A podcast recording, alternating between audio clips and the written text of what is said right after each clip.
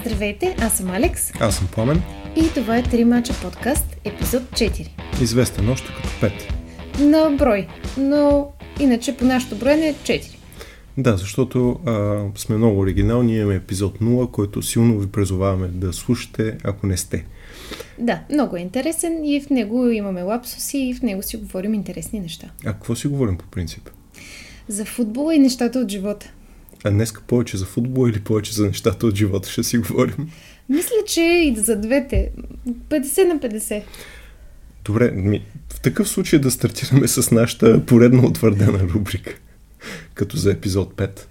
А, 4. добре. А, и, която е най-забавното нещо, което се е случило през а, изминалия уикенд, което ние единодушно решихме, че финала на Карабал Къп между Челси и Ливърпул, известен още като децата на клуб срещу милиардите на Тод Боули. А, това е един за мен уникален момент в, в футбола, в който аз и ти викаме за Ливърпул. Нали, фен на, на Юнайтед и на Байерн викат за Ливърпул. Просто не мисля, че друг път ще се случи, но беше, беше доста забавно. Наистина беше много забавно. Не стига, че имахме прогноза. Която не излезе. А не, моята излезна. Само а, знака. Да, точно така. Аз а, познах кой е победителя, но в продълженията. Абсолютно. А, всъщност, мисля, че целият матч може да се опише и забавното в този матч може да се опише с няколко минути и с всъщност действията на двамата треньори в между 87-та и 90-та минута, а, в която сега зачитам какво се случи. В 87-та минута а, Юрген Клоп просто казва, аз те момчета, деца на терена, по-възрастните и по-старшите, ще, ще ми трябват и за други мачове, имаме прекалено много контузии и ще пусна каквото имам, като пуска Коста Сцимикас, който да кажем, това е най-скалсърския грък, ако го чуеш как звучи, звучи все едно е роден в, в Ливърпул, супер смешно е, а пък изглежда супер грък. А, който е опитен играч, да кажем. Вече да, изкарал няколко аз сезона. Съм, аз а, съм го чувала него и ги бъркам с Циципас. Да, не знам защо. С тази разлика, че един е футболист, другия е тенисист. Но да кажем, окей, Коста Семикас влиза, заедно с него влиза Джей, Джеймс Макконъл и Джейдън Данс. Сега, и двамата имаме много приятели от а, Ливърпул. Като цяло, може би съм гледал повече Ливърпул от повечето ми приятели от Ливърпул, което си е друг софтуерен проблем. А, но съм сигурен, че много хора никога не са чували тези момчета. Да кажем, че другите, които влезнаха преди тях, нали, като а, Боби Кларк, за който ще говорим малко по- по-късно, все пак се бяха появявали тук на мен. Е, а, Джо Гомес, нали? Джо Гомес, окей, а, но, но като цяло, или Джарел Конса, който, който влиза в, а, нали, в продължението. Но тези момчета, както ти казах и по, по времето на, на матча, примерно Джейдън Данс, който имаше супер положение а, и вратаря изкара а, топката над гредата, викам, нали, ти казах, дано да вкара, защото той най-вероятно няма да играе на друг финал. Защото това са такива футболисти, които не се знае как ще им се тече кариерата. Той е напълно възможно нещо, контузия, продажба в неправилния отбор, да примерно Челси да ги харесат и да ги купят и те повече никога няма да отидат на финал и никога няма да спечелят нищо. Но, не, не, те може и да отидат на финал, но няма да го спечелят, ако са в Челси. И това го има.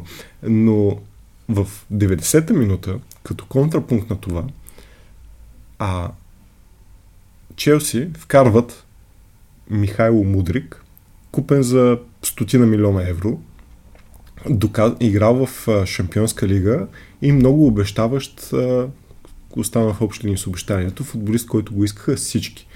На фона на това клуб вкарва 17-18 годишни, просто защото няма. Той, ние, на, той на пейката, единственото, което остана май беше вратаря.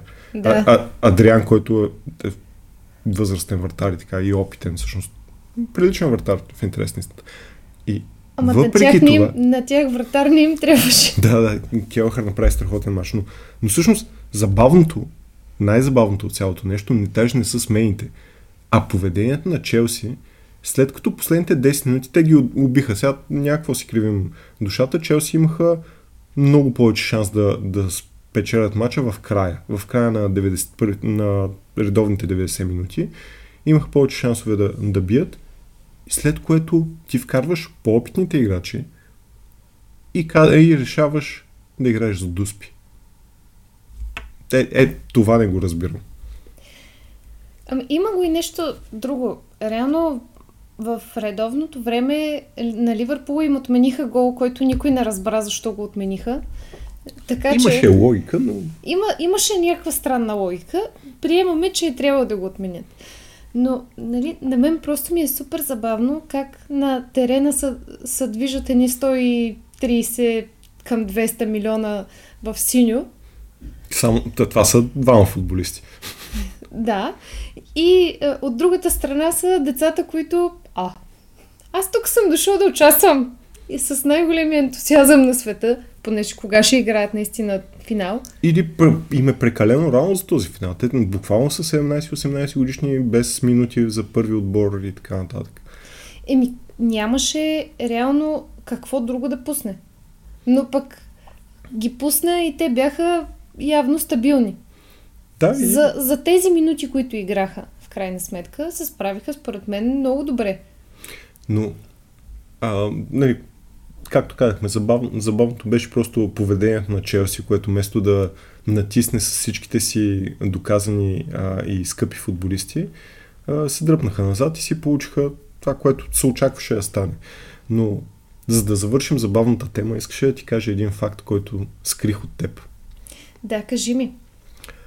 Ами, на, тъй като говорим за колко са, колко са били млади футболисти, които влизат и които Клоп пуска, на края на 120-та минута отбора на Челси е с по-ниска средна възраст, отколкото отбора на Ливърпул. Защото отбора на Челси има Върджил Ван Дайк, който е над 30. Отбора на Ливърпул, искаш а, да кажеш? Точно така. Отбора на Ливърпул има а, Ван Дайк над 30 и Лаутар Уендо, който не мога да ти кажа как е над 30, защото беше, според мен, бяха двама на терена. Той човек се разцепи от тичане. Но да, те, средната им възраст е по-висока. От, въпреки всичките хлапета, които влезнаха, средната им възраст е по-висока. Просто имаха... Ливърпул успяха, според мен, да балансират някакси опита с младостта и, и свежестта, което пък Челси въобще не успяха да направят. И репликите след това беше нали, на почтино. Mm-hmm. Ами, те футболистите бяха решили, че по-добре ще се справим, ако стигнем до Дуспи. Ама не, не може така. Не може този отбор така да играе. На всичкото отгоре, другото му изказване, това може би не си го видял, беше, че те а, малко са поизморили футболистите на Челси. Към 120-та минута малко са поизморили. Чилуел едва вървял, бил, бил останал без крака, едва ли не. Но малко са били поизморили тези милиони. Не, много, много, много странно поведение, но, но стига толкова за забавната тема с а, забавните Челси. Да видим а, всъщност утре, в спрямо момента на записване, утре играят с Лиц. От тук предвиждаме Илия Груев с хетрик и победа на Лиц и вече а, пълна драма за Челси. Ще видим какво ще стане и там.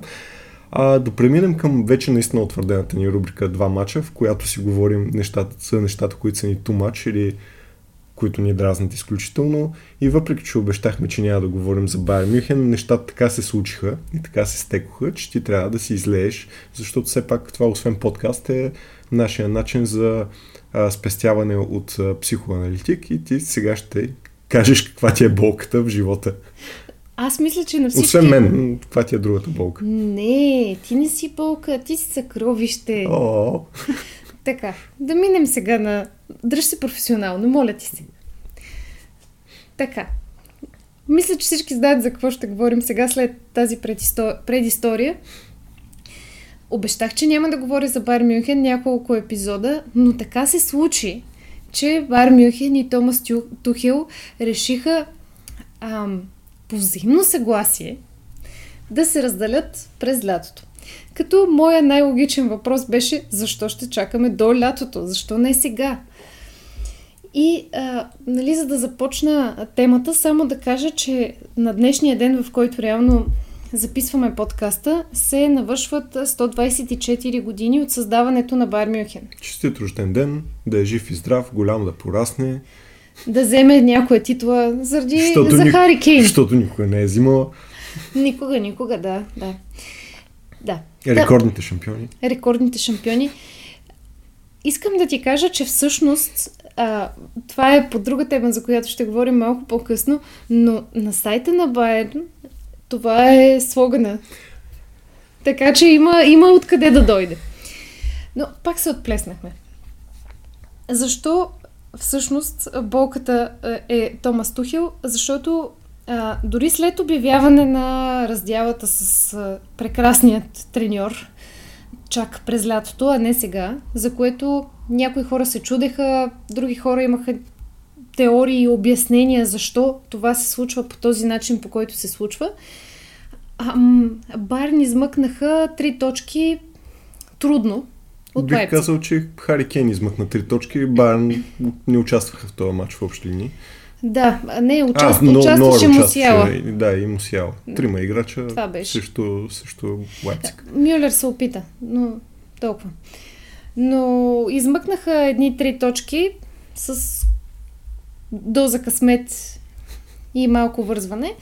Но интересното беше реакцията на Тухил на първия гол, когато цялата пейка на Байерн стана, зарадва се страшно много, тръгна да тича към играчите, беше празник. При което Тухил остана, седнал, без абсолютно никаква емоция и си пиеше водичка. Аз не разбирам изобщо идеята с Тухел и оставането и как се смята, че човек, който вече всички знаят, че няма да е там, как това ще ги мотивира, те така или иначе не са мотивирани от него, как някой, освен да играят за себе си, което една част от тях е като гледам как ги разпродават и как се договарят а, нали, бъдещите им а, трансфери, тотално няма да им пука, още повече, че Леверкузен са отчаиващо стабилни. Не, не разбирам този ход. Имаш интересна теория за това защо ще се случи лятото, а не сега. Аз всъщност имах част от теория, която и а, брат ми така допълни една част от теорията също. Първата част е а, поради това, което стана с Нагелсман, че не искат да загубят отново треньор малко преди края на сезона, преди ключови матчове.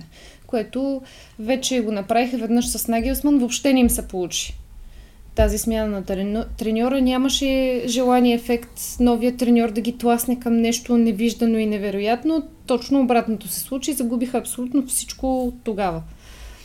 Това според мен е едната причина. Другата причина е, че както и при Нагелсман, най-вероятно има а, оговорки парични за по-ранното прекратяване на договора, което те не искат втори път да плащат ни заплати за човек, който вече не работи за тях реално и не тренира отбора. А, и другото нещо, всъщност, което ми се допълни като теория наскоро, беше идването на Макс Еберл, който всъщност стъпи, става член на, на борда на директорите като ам, директор на спорта, но встъпва в длъжност от 1 март, като те разчитат той и Фройнд, който е спортният директор, Мгм. всъщност този скаута на таланти, да изградят наново целият отбор на Байерн, да намерят нови играчи и да разпродадат тези, които реално вече нямат И да бъдеще. намерят нов треньор. И да намерят реално нов треньор. Като а, този Макс Еберл е работил и в Лайпциг, и в Борусия Мюнхен-Гладбах. Мгм. Като преди няколко години, това всъщност аз не ти казах, преди Тайни. няколко, преди няколко години се е опитал да привлече Шаби Алонсо като треньор на Борусия Мюнхен-Гладбах. И тогава Шаби му е отказал. Каза, че е много рано. Казал му е, че е много рано, като той бил, първо е казал, нали, бил е супер впечатлен от това нещо, че нали, той е преценил сам кога му е било рано, mm. че му трябва все още опит като треньор преди да поеме. Но там вече имам някаква връзка и отношения между двамата, което може би ще ни помогне. Евентуално за привличането на Алонсо, но не е ясно. Да не каже, че е много рано. Може и да каже, че е много рано, както и коментирахме още в първия ни епизод, че тези отбори, които в момента искат Алонсо, са много големи и той може би има нужда от още успехи с и, по-малко. И, и още стъпки, и още опит. Въпреки, че да, това е тема за, за друг подкаст, да. кога да напуснеш и кога е, кога е правилното да прогресираш кариерата и доста интересно и много малко хора го успяват. Всъщност успешните успяват и другите просто това ги... Това е най-важното за един треньор, кога да избере и кой клуб да избере.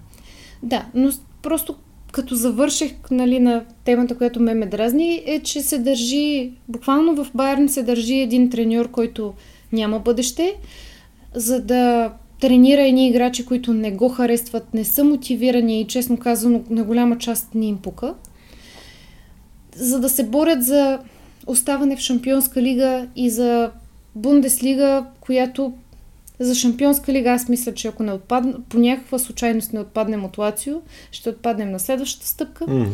защото играта на Байерн е, честно казано, от, отчаиващо зле. И за мен, както и с брат ми си говорихме, това просто е един загубен сезон.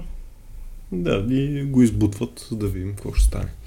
Добре, ами, а, моята е по-глобална моята тема, която ме дразни. И тя е свързана с използването от а, най-вече от футболни коментатори, но като цяло хората в футбола, на, в българския да, да уточним. Глобална тема, ма за българските коментатори. Да, абсолютно. Глобална за футбол, но за българските коментатори. А, използването на псевдоними а, и прякори и разни чуждици просто е така, за да има нали, говоря за наричането на Реал Мадрид Лос Бланкос, за а, примерно червените дяволи на всяко второ дома, а, за старата госпожа, това и всякакви други такива, нали, които нашите, нашите коментатори много обичат да използват. Просто е супер е смешно как, как го правят. И аз имам една малко по-широка теория, защо го правят. Нали, каква е причината. Моята теория е, че всичко идва от нашето образование в, в училищата. Защото ти много добре си забелязала най-вероятно и си жертва на това, че в а, нашето образование, в български язик и литература, повторението е най-голямото провинение, което можеш да направиш. Значи, ако някъде вземеш, поне в мое, моите уроци по български язик и литература, които съм взимал, ако някъде вземеш, че повториш някаква дума в нали, така, в две поредни изречения, идват и ти правят екзорсизъм. Просто викат а, такива а, свещеници да прогонят злите повторения.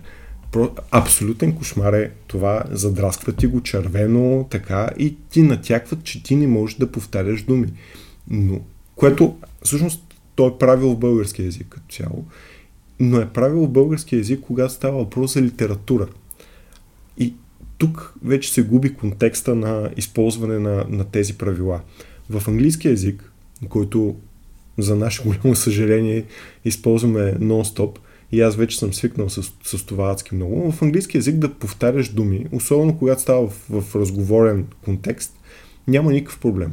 Никой няма да дойде нали, да те изпържи на на клада или нещо на тиган, на нещо. Просто няма такива проблеми. Като слушаш коментаторите, примерно по английските канали, те се използват в общи най-кратката версия на отбора, към който искат да се, да се отнесат, за да става ясно. Обаче не.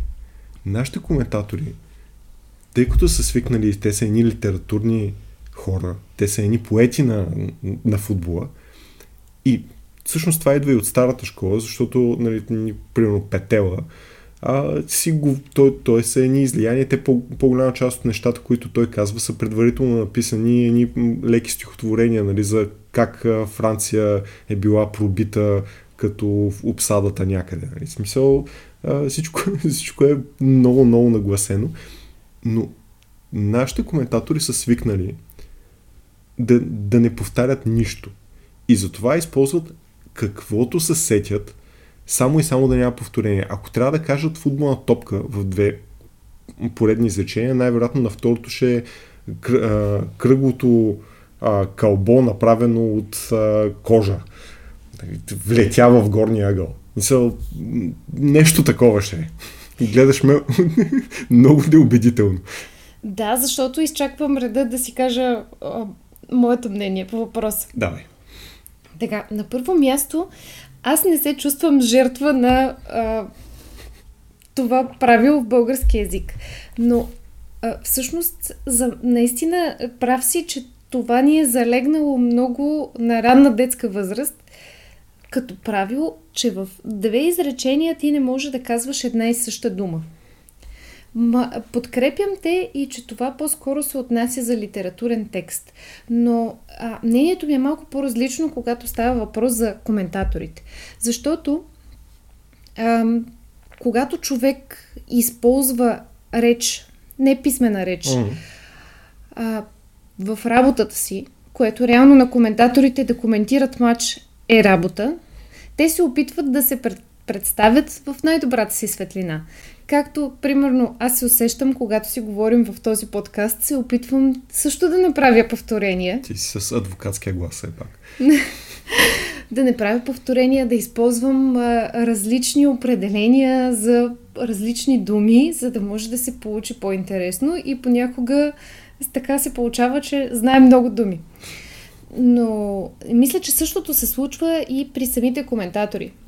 Те подсъзнателно се опитват да представят най-добрата версия на себе си, на възможно най-високия стил език, на който могат да представят информацията. Но се губи, губи се флоа, губи се а, течението на речта с, с това постоянно използване на думи, които няма нужда да се ползват.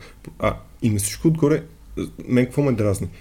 Те са а, на Реал Мадрид да кажеш Лос Бланкос. То е... Ти каза белите току-що, на друг език. Мисъл, кажи го на български, ако трябва. Просто е абсурдно. Мен другото нещо, което е, че никога не ги чуваш. Те, тези псевдоними, които нали, в а, нашите коментатори много често използват, в чуждестранните ги използват, когато е нещо нарицателно или нещо трябва да кажат, а, имат някаква препратка към това. Но червените дяволи да чуеш в, а, в коментар, а, например, в студиото може някой да го каже, за да се направи неинтересен, но такова нещо никой няма да чуеш. Другото ми, другото ми любимо е свраките. Значи, в матч на Нюкасъл, свраките може да го, да го чуеш нон-стоп или джордитата. Значи, това никога, ама никога не се казва. The Magpies е много рядко използвано, почти никога не съм го чувал в, в коментар за, за Нюкасъл. Може да не си го чувал в коментар, обаче аз днес отворих вебсайта на Нюкасъл, понеже търсих информация за следващата ни тема. Искам да ти кажа, че в статията, която беше... Но това е литературно, точно това е разликата. Да, не е на... Да, разбирам какво ми казваш, но тези нарицателни, които нашите коментатори пренасят, реално в, в статия, в официалния вебсайт на Ньюкасъл, искам да ти кажа, че Макпайс беше около 7-8 пъти използвано Естествено, те си пишат статии с, с, с, с, с, такова, с чат GPT, какво няма да е да е използвано. Той е събрал информация от интернет. А, това е литературен текст. Там съвсем различно от отговорене. Мен това ме дразни. И другото, за да завършим темата, на която очевидно не сме съгласни, аз ще продължа да се съдразна и нищо няма да мога да направя. А, докато не наемат Божинката да, да коментира мачове, той просто няма да знае думи. Но другото ми любимо е използването на Джога Бонито. Значи, почна ли световното първенство и се появи бразилски национален отбор и коментатора задължително казва нали, това е след втория пас, не е нужно да, да се случи нещо, кой знае какво. Дават се два бързи паса и, и коментатора казва, ето, бразилците играят както те си знаят. Джога Бонито. Джога Бонито означава хубава игра. Просто, в смисъл, то не е термин, не е нещо специално. Това е директният превод от португалски язик. Мега абсурдно е и много ме драсни. И ще продължава да ме драсни. Да, най-лошото е, че сега като ми го каза и почнах и аз да го чувам, когато гледаме мачове и леко почва и мен да ме дразни. Така Просто... моите проблеми стават твои. Чудесно. Ужас.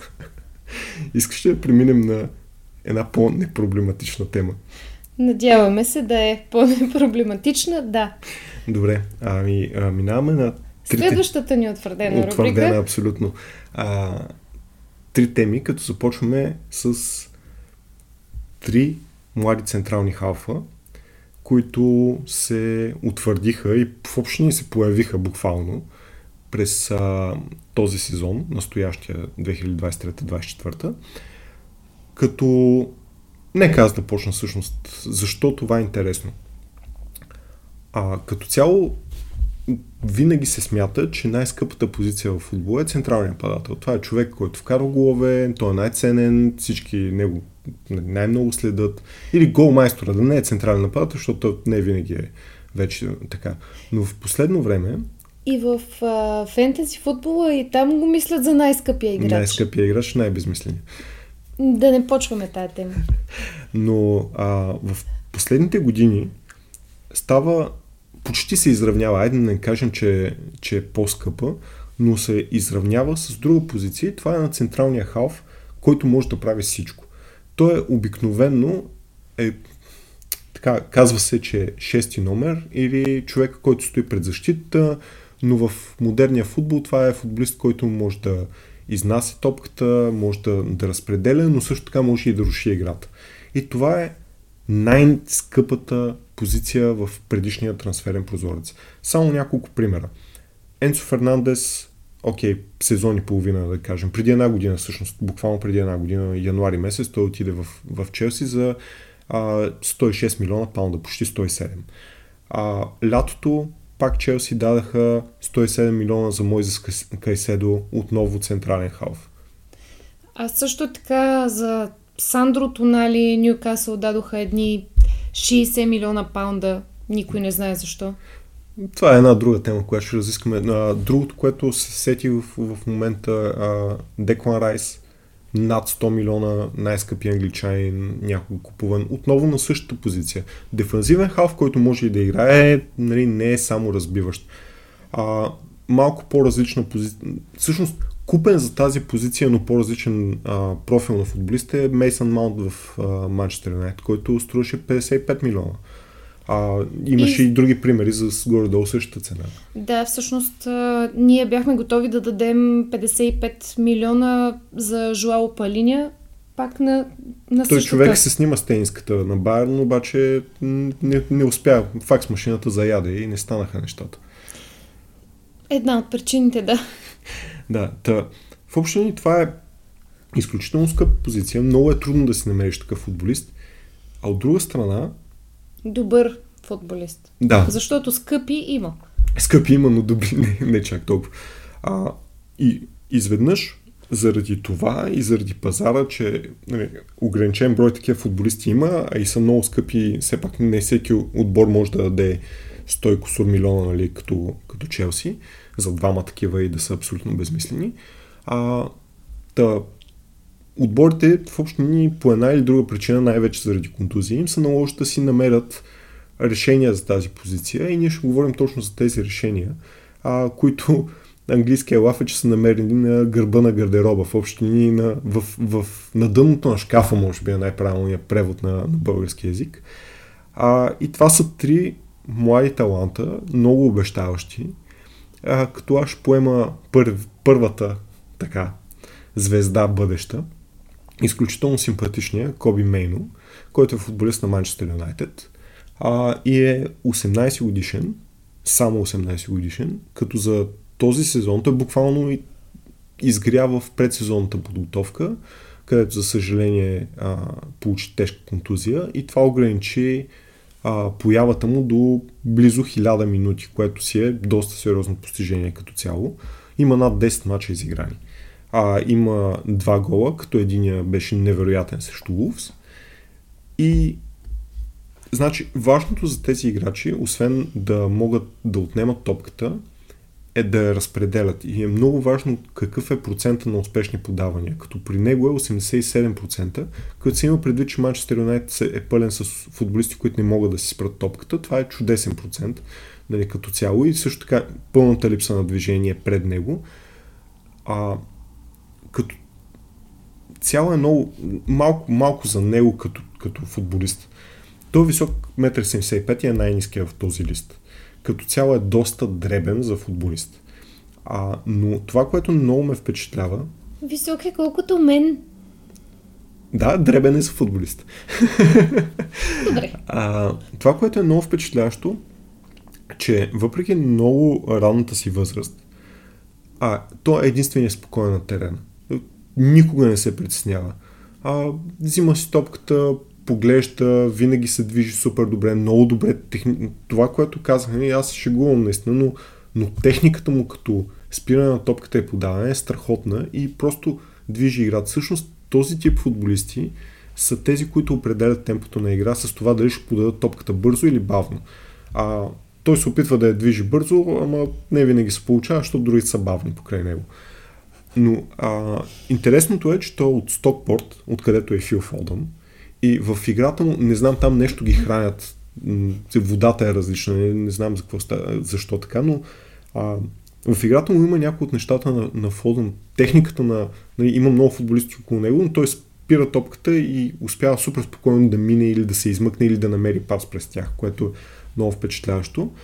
А, всъщност, забавното, така, пикантният факт а, който съвсем наскоро, всъщност след гола също Лувс, нали, който нали, всички казаха, о, страхотен футболист, той добре, че е той нали, да нас спаси. А, хората установиха, че той има по-голям брат, който се казва а, Джордан Хеймс, който му е полубрат, доколкото разбирам, а, който е участвал в предаването Love Island, което може да си представите, че като е ергена, но по-зле. Няма такова на, на българския ефир. Все още. Все и още. няма. Да. Но а, той е един а, така известен плейбой в, в Англия, който е участва и в други реалити формати. И всъщност феновете бяха много изненадени, че той е брат му, който е малко по-голям от него, 4-5 години по-голям от него. А, изключително, всъщност, може би, един от малкото приятни футболисти на Man United в момента. А, и другото, което ми направи впечатление, нали, подготвяйки се, четейки повече за него, той е от ганайски происход и се опитва да прави неща за Гана.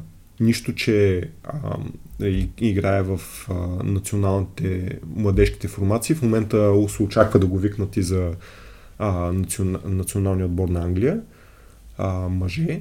Но а, нали, имат снимки как а, той, той ходи в Гана, как, как отива в града, в който, или селото, не, не мога прецена.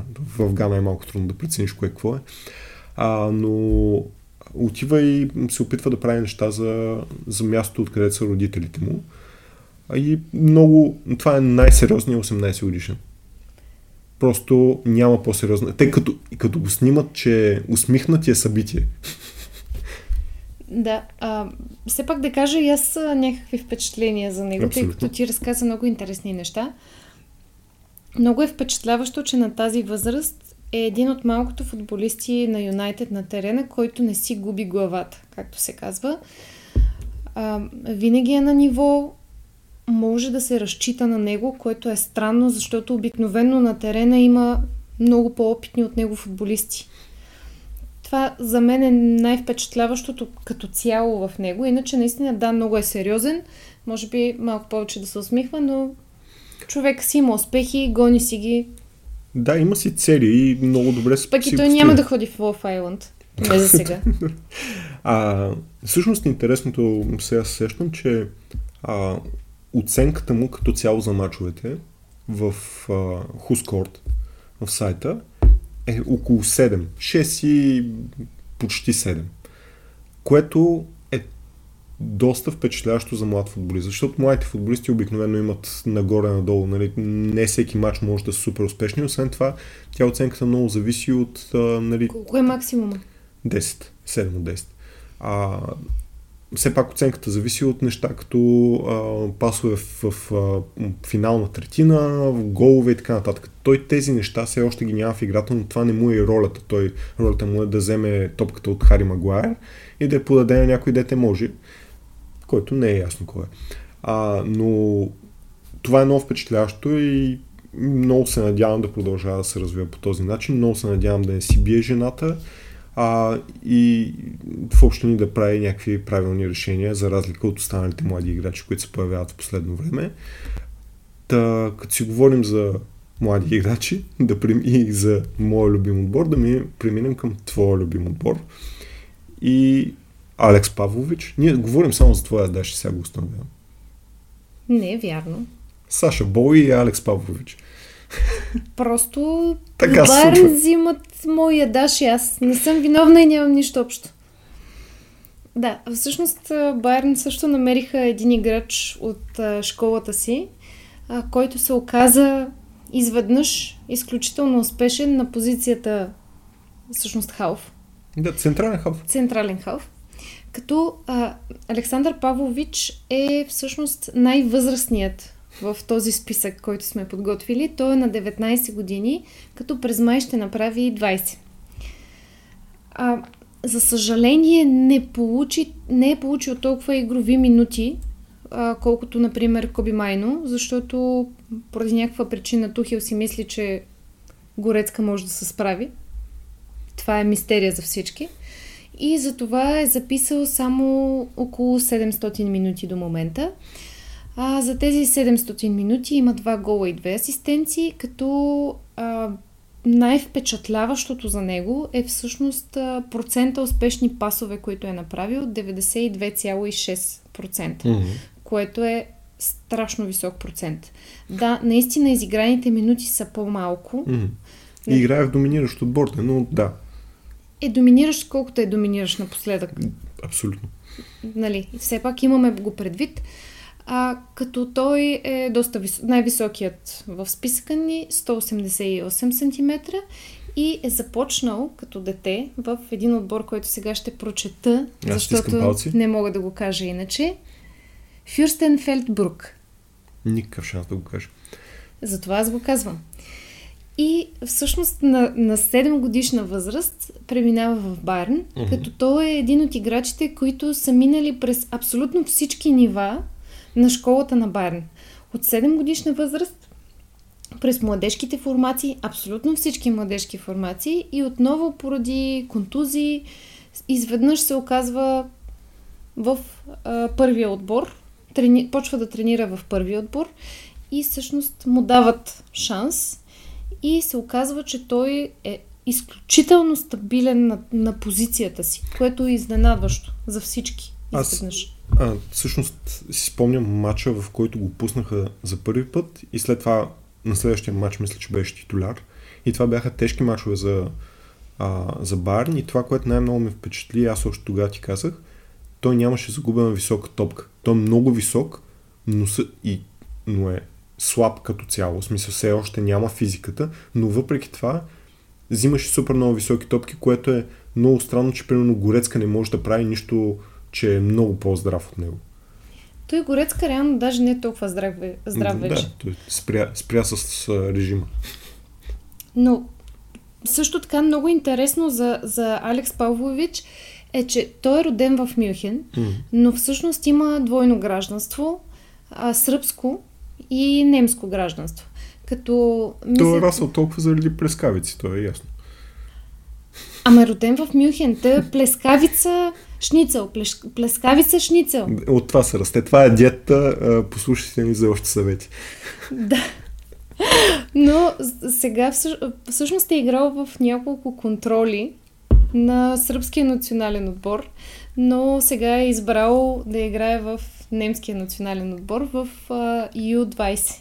Всъщност играе. Да, 20, под юноши под 20 годишна възраст. Точно така. И най-така последното нещо, което се случи е, че стана играч на Байерн за месец януари. Което е, според мен, е супер, защото дори феновете на Мгм. Байерн са го оценили като много стабилен играч. И другото нещо, което не знаехме за него и после ще споделим и в социалните мрежи, е, че Алекс Павлович като дете е бил болбой.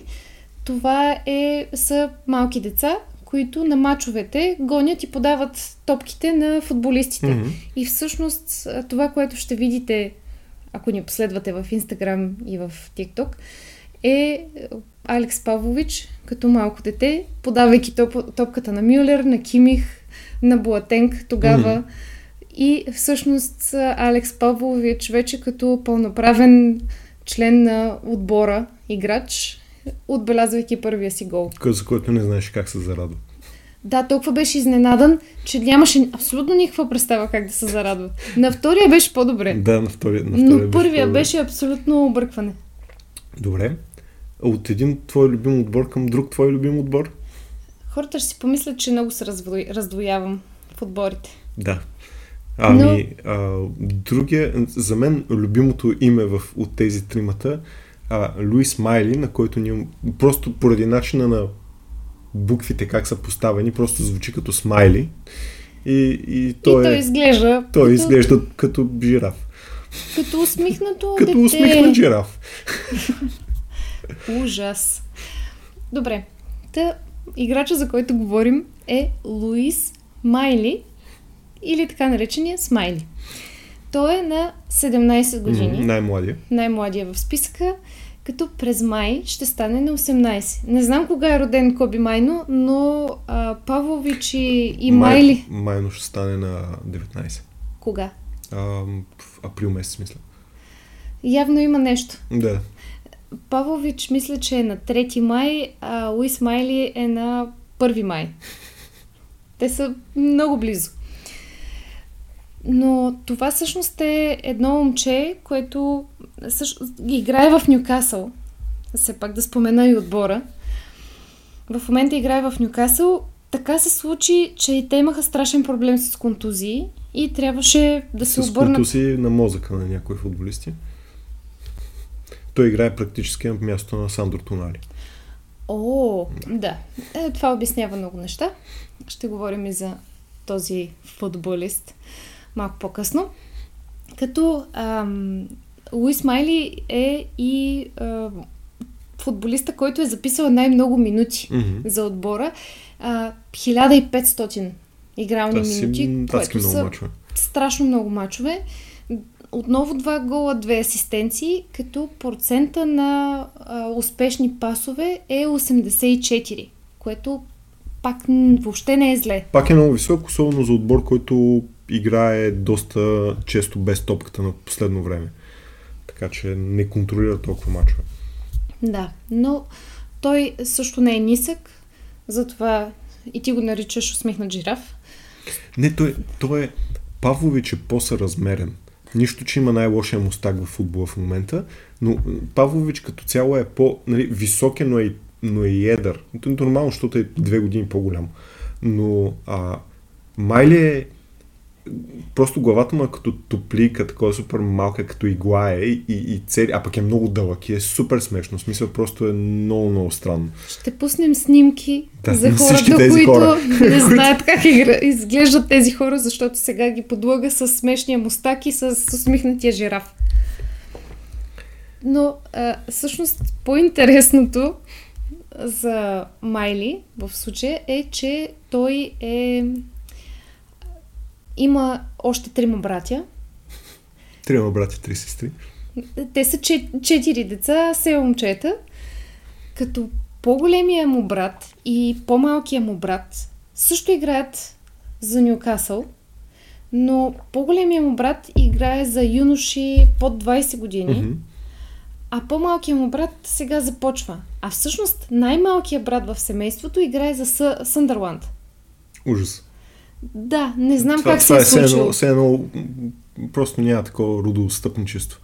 Но а, сега се сетих, че това е практика в а, севера, защото Шон Лонгстаф, а, който е нали, друг футболист от хафовата линия на, на Ньюкасъл, има брат, който трябваше да е...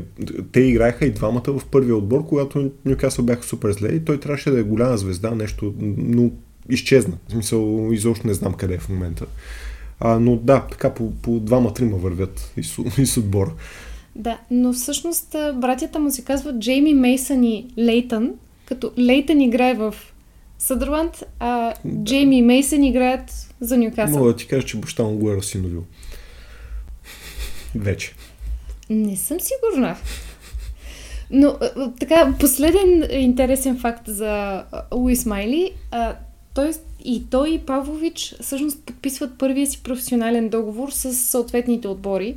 И двете неща се случват през 2023, mm-hmm. толкова са млади.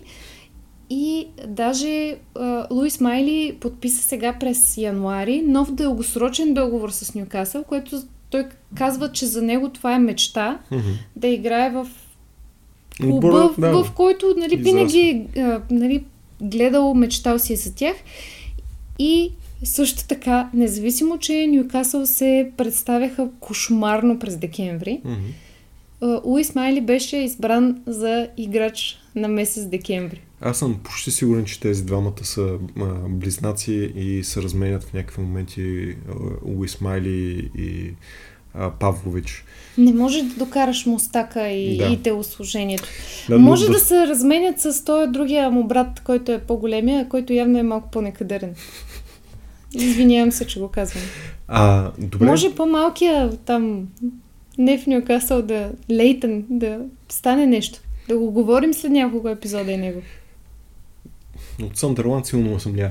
А, но няколко футболиста, които за нали, това ни е основния списък.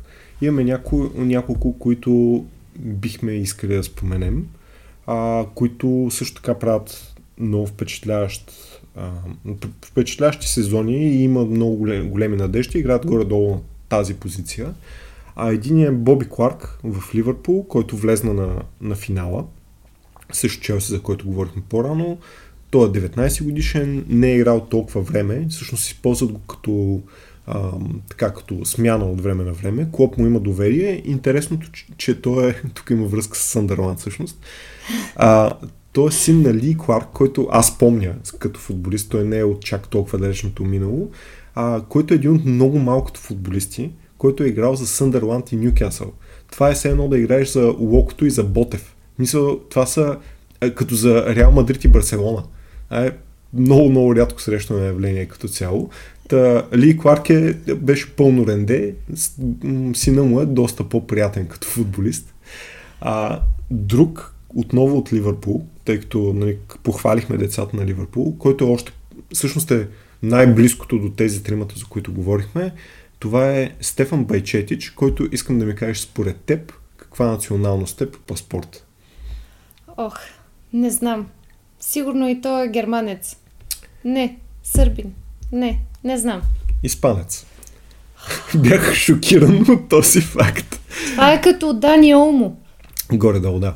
А, та, Стефан Байчетич а, е, всъщност би трябвало да се връща от контузия, би трябвало да се, да се оправя, но миналия сезон направи много впечатляващ сезон, когато всички футболисти на Ливърпул бяха контузени отново, а, всички халфове и той игра, беше в общи линии единствения здрав и игра доста, игра в Шампионска лига, а, записал е в общо ни 880 минути, но много, много впечатляващ и всички се надяват да се върне скоро. И последния в нашия списък. Който ти ме помоли да му прочета името. Да, защото понеже аз чета шанс. тази вечер, не знам защо, сигурно заради очилата. Джак Хиншилут. Който е играч на Брайтън. Очудващо. А, който е 18 годишен, играл над 1000 минути и има три гола. И това, с което е известен и с това, което казват за него и което Дезерби казва за него, че това е малкият Паскал Грос. Това е футболист, който където го сложиш, ня... ляв бек, десен бек, централен халф, зад нападателя, няма абсолютно никакво значение. Той си върши работа. Изглежда супер впечатляващо, не е толкова, като физика не е толкова надарен, колкото примерно Павлович и Майли, но просто в, в този отбор, особено ако се задържи. Мога сега да ти кажа, че след две години Челси ще дадат 150 милиона за него. Защото те така правят, купуват си нещата от Брайтън.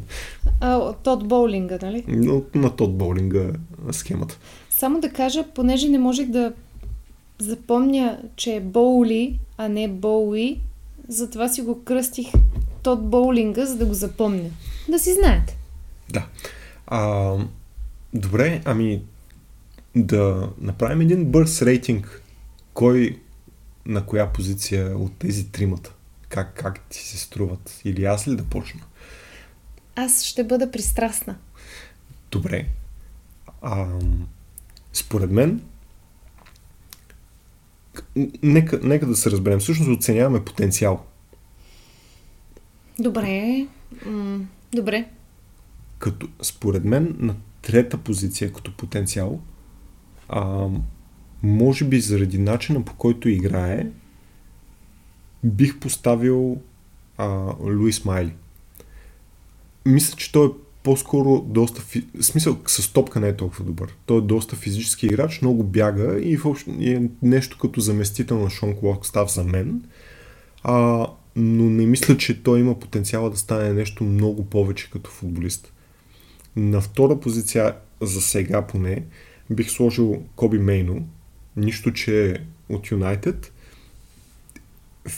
Това, което според мен трябва да му се намери точната позиция и трябва да, да почне да, да играе по-добре като дефанзивен халф, защото той в момента е доста по- изгражда играта, но ако до него няма някой като, примерно, Касемиро, не се получават нещата чак толкова много. И на първо, на първо място бих сложил Павлович, защото това, което съм видял от него, той е техничен за ръст, за безкрайния си ръст, много атлетичен нали, и а, висок и така нататък и има, може да вкарва голове а, нали, по това, което, което виждам и си мисля, че той има, поне за момента, ми се вижда като най-големия потенциал. Мейно може да го задмине в бъдеще, но той е по-малък и е, има неща в играта, които трябва да променя. Искам да кажа, че съм шокирана, но съм абсолютно съгласна с това подреждане.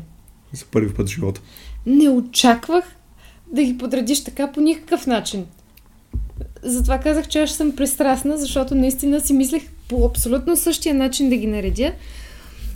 А, мисля, че а, Луис Майли има над какво още да работи, но той все пак е 17 годишен. Това най-малък. Най-малък е, има м- възможност за развитие. Не знам дали ще стане толкова техничен футболист, колкото са останалите, но това, което показва до момента, наистина е доста впечатляващо.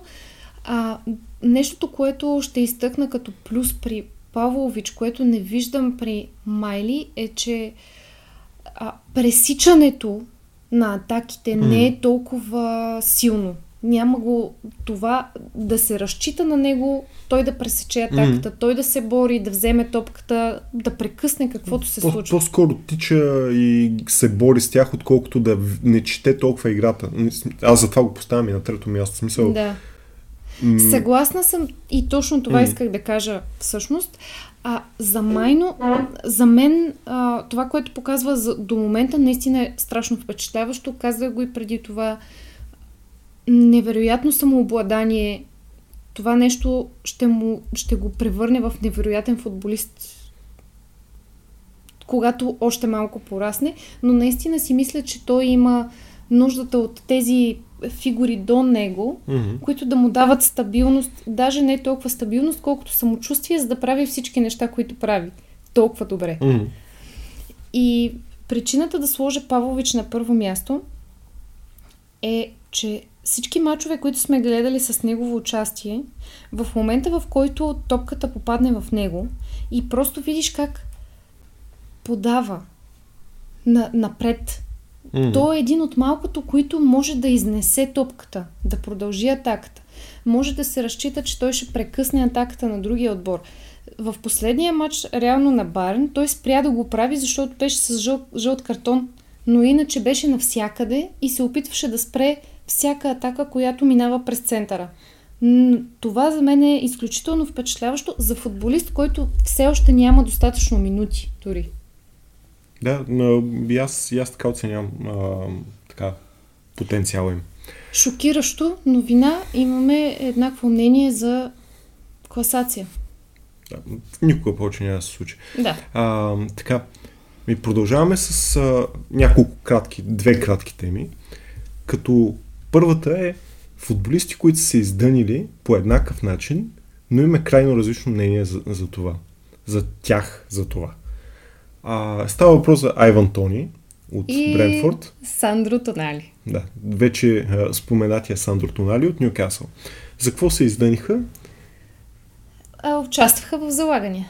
Да, а, за който не знае, да, да споделим, че като си професионален футболист, особено на много високо ниво и не в България, а, ти е забранено, не, сигурен съм, че и българските футболисти нямат право да участват, е забранено да имаш а, така, акаунти, профили в а, платформите за залагане и дори да залагаш на други спортове, пак е забранено. Да. Но като цяло а, някой, не имаше футболисти, станаха няколко скандала, имаше футболисти, които са залагали примерно на конни надбягвания и това не ги удари чак толкова. Но ако си залагал на футбол, Особено ако си залагал на, собствения, на матч, в който участва собственият ти отбор, е много тежко нарушение да. на правилата. И всъщност Айван Тони отнесе 8 месеца наказание за това, а Сандро Тноали, след като изигра там 4-5 мача за, за Ньюкасъл, отнесе повече, мисля, че за 10-11 месеца. Една година, 10.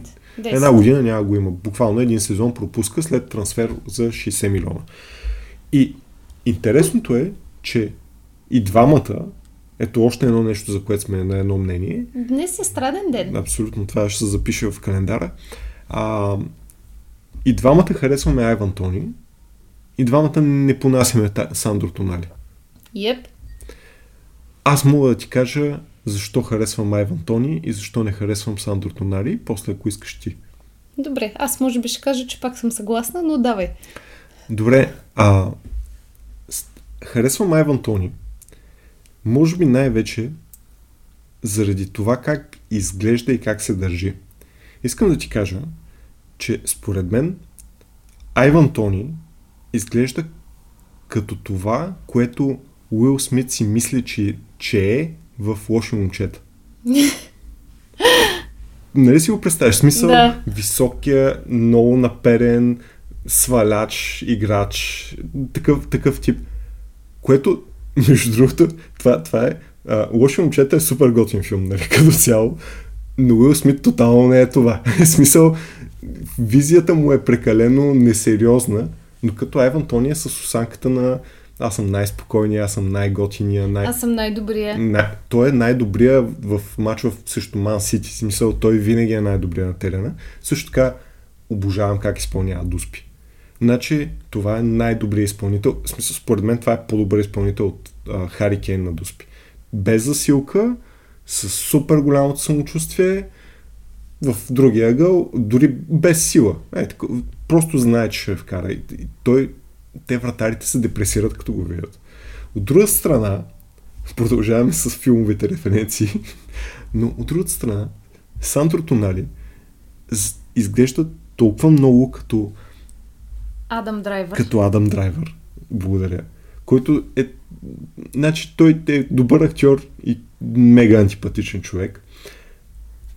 Не, не, не мога да го... Не знам.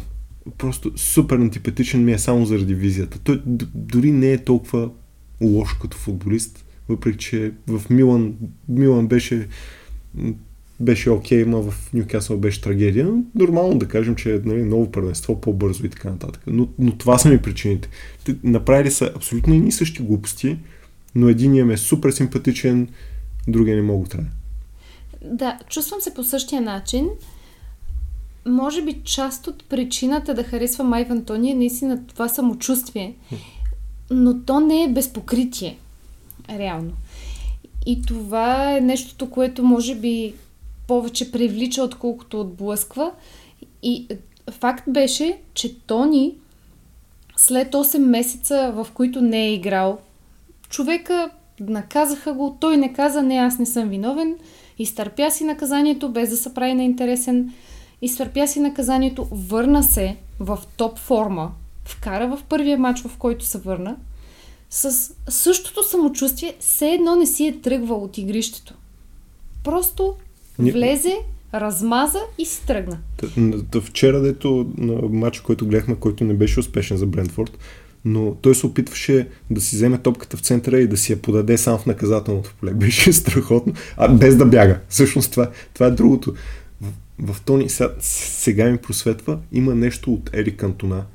Да, то, дето опитва се да прави всичко, обаче на някаква негова си скорост, която тотално не е футбола, който се играе покрай него, но той си, той си е насякъде. Той е над си нещата. Играе. Да, абсолютно. Също така се надяваме да не си бие жената в някой ден.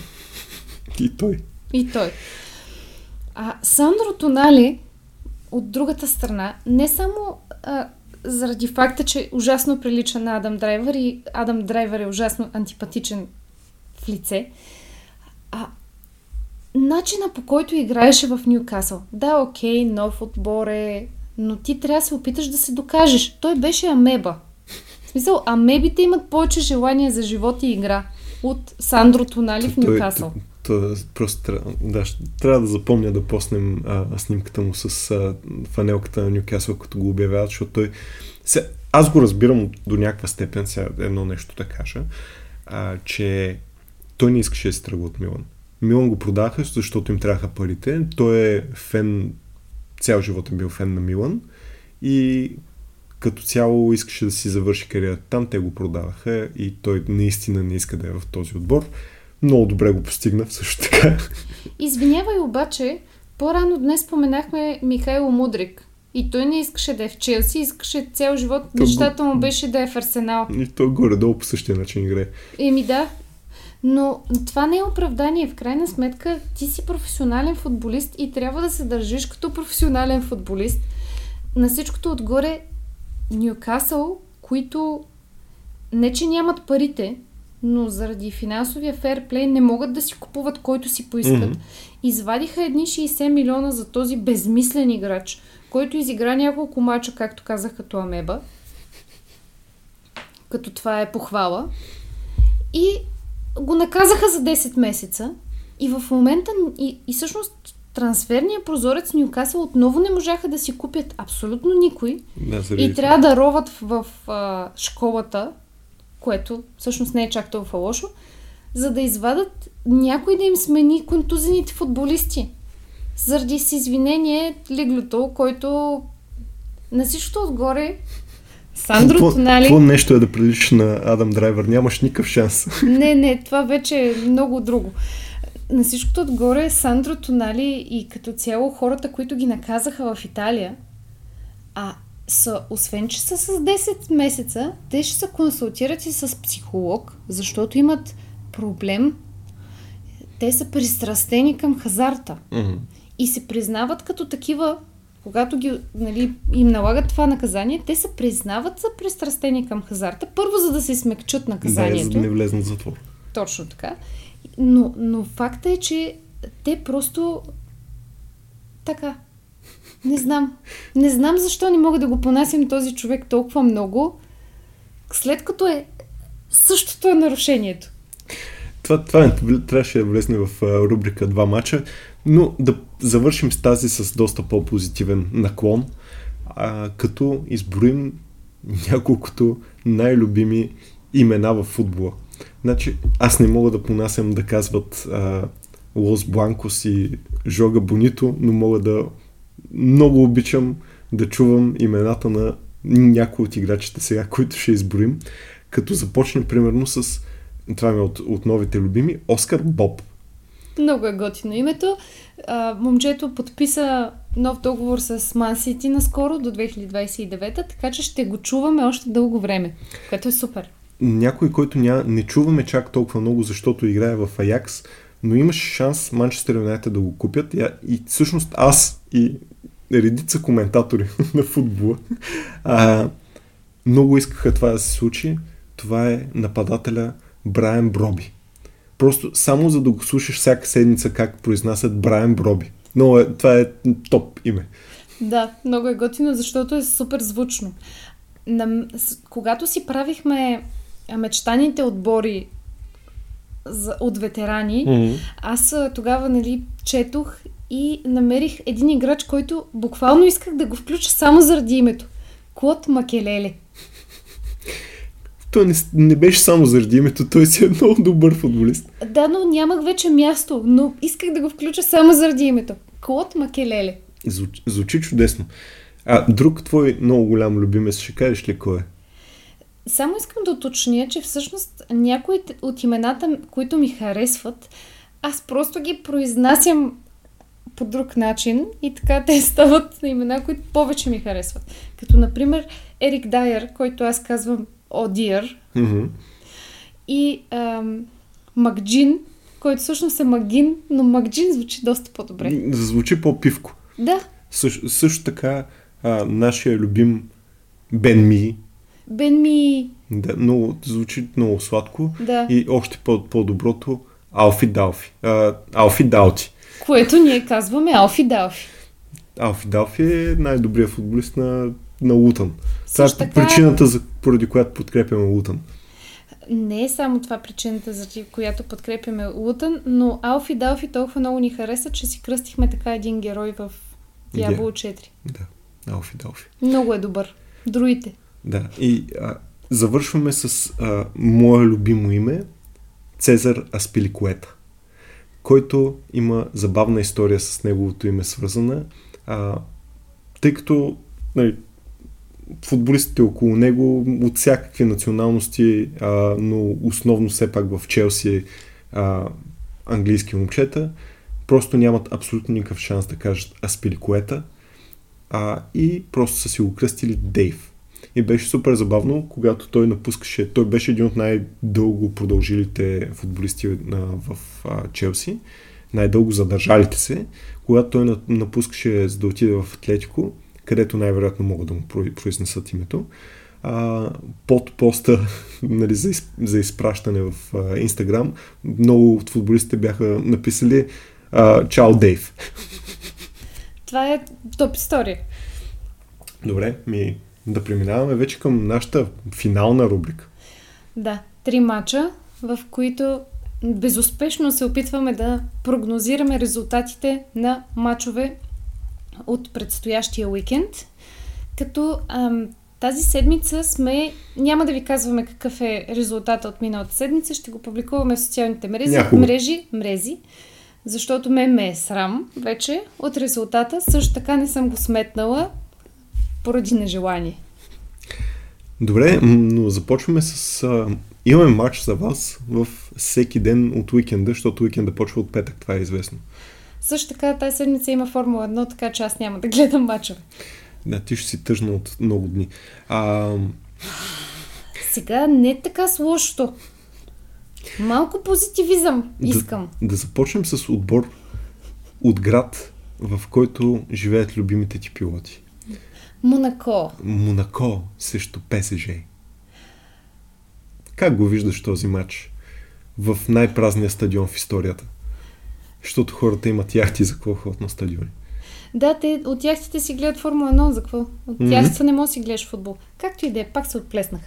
Монако, ПСЖ. Ами, понеже както много добре знаеш, аз въобще не харесвам ПСЖ, затова ще кажа 2 на 1 за Монако.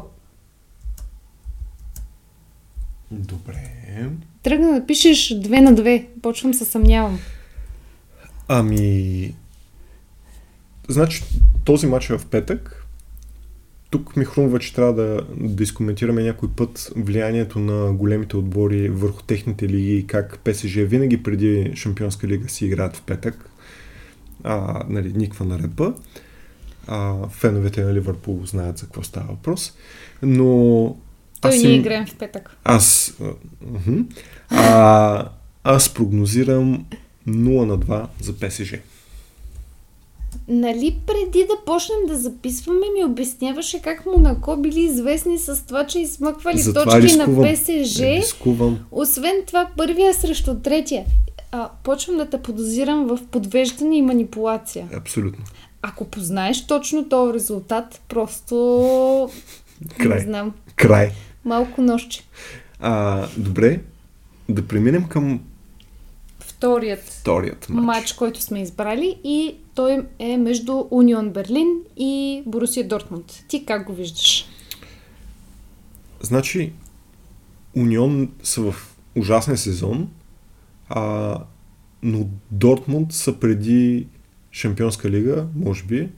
А, също така и паднаха от, а, Хофенхайм. от Хофенхайм с 2 на 3 като домакини. И сега гостуват на Унион, което е труден матч винаги, защото на, на любимото ми старото листенчейство, нали, това е от другите, от тези лафове, да ги използват от коментаторите, а, е, там се играе много трудно и аз мисля, че матч ще завърши един на един. Е, сега. Писне Откъде? ми да се съгласяваме днес. Два на два. Ако искаш да си променя резултат. Не, не, не, не, не. Добре, и преминаваме към най-тъжния матч, запазен за неделя. Значи, ти ще се разочароваш в събота тази седмица от Формула 1. Да. Аз ще се разочаровам в неделя. И това е Манчестър Сити срещу Манчестър Юнайтед. Виж сега, ще ти го кажа така. Аз все още имам Халанд за капитан в фентази лигата, което означава, че този малумник пак нищо няма да направи цял матч и не мога да оцели 5 метрова, 4 метрова врата, Седем. 7 метрова врата. Не може да си толкова голям и да не мога да учиш. Двете неща имат общо. Да, в моята глава има. Така. Така че ще заложа на ам, 2 на 1. За Манчестър Сити. Да. Може и да е 3 на 1, но 2 на 1. С- Д- Оставам на 2 на 1. Добре, аз мисля, че въпреки, че очаквам да ме, да ме разочароват, Манчестър Юнайтед правят така. Правят три победи, падат и след това правят равен. Затова едно бойко 0 на 0. Най-тъпия матч в историята. То в колко часа е? Може ли да спим на него?